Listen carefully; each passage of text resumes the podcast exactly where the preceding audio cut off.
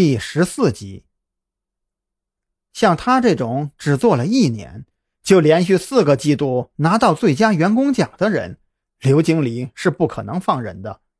原计划今年的年会，他还要代表临海市去公司总部做报告的。可是现在，短短五十短短十五分钟不到，一纸辞退报告就已经递到了他的手上。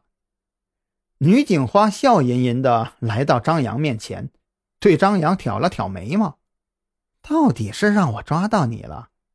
带上车。”不得不说，这女警花笑起来的模样。还真有那几分仙气，美倒是挺美的，但她说话的语气却让张扬非常奇怪。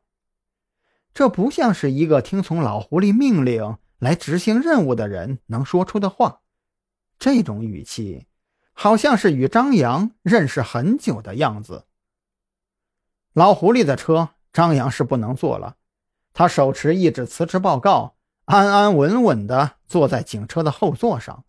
身体被两个警察死死贴住，直到前面副驾驶的女警花说一切都是演习，让押送张扬的人解开手铐的时候，他的身体才算是稍稍掌握了一点主动权。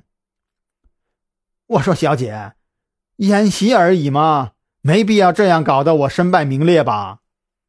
张扬一脸的无辜，他早就已经看穿了一切，这个女警花。大概是车里除了他以外唯一知道真相的人了。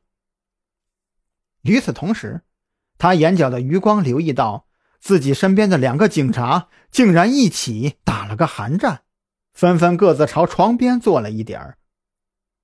兰姐，我们可都在车里呢，您要动手可得小心点啊！张扬右边的警察怜悯地看了一眼张扬，又朝旁边靠了靠，那模样。简直恨不得自己跟车门融合在一起。动什么手？兰姐回过头对张扬甜甜一笑，紧接着又狠狠地瞪了一眼刚刚说话的人。再敢胡说的话，小心我！兰姐，兰姐，我错了，我刚才什么都没说。那人连忙认错。不久以后，张扬就听到这人小声嘀咕。奇怪呀，兰姐明明最讨厌别人叫她小姐的，这回怎么？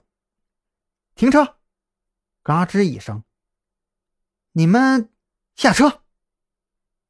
兰姐没有回头，凌厉的眼神中带着浓浓的杀气，透过后视镜盯着后座上的两个人。张扬，你别听他们胡说，我这个人平时脾气很好的。兰姐回过头，再次对张扬露出甜美的微笑。这笑容很美，在她那精致的脸庞衬托下，好像是出水芙蓉，令人流连忘返。不过此刻，张扬的注意力却放在了驾驶座上的那位老警察的脸上，那是一副见了鬼的表情。还有啊，人家才二十四岁。你就别学他们兰姐兰姐的叫我了，都把我叫老了。你叫我小兰或者雨桐都行。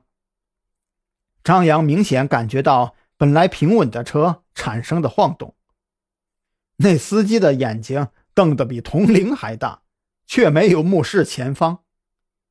张扬猜想，这个叫蓝雨桐的女警察一定是认识自己的，可是他却对这个女孩子。没有半分的印象。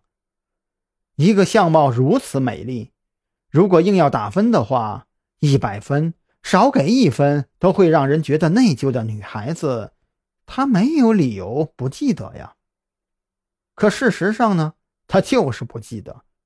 她这样一个几年前在路边买过一次水都能记得老板长相与声音的人，偏偏就不记得这样一个出众的女孩子。这几乎是不可能的事情啊！那只有两种可能啊：第一，他只是通过某种我不在场的方式知道的我；第二，他可能真的是鬼吧。张扬已经适应了特侦局的第一铁则。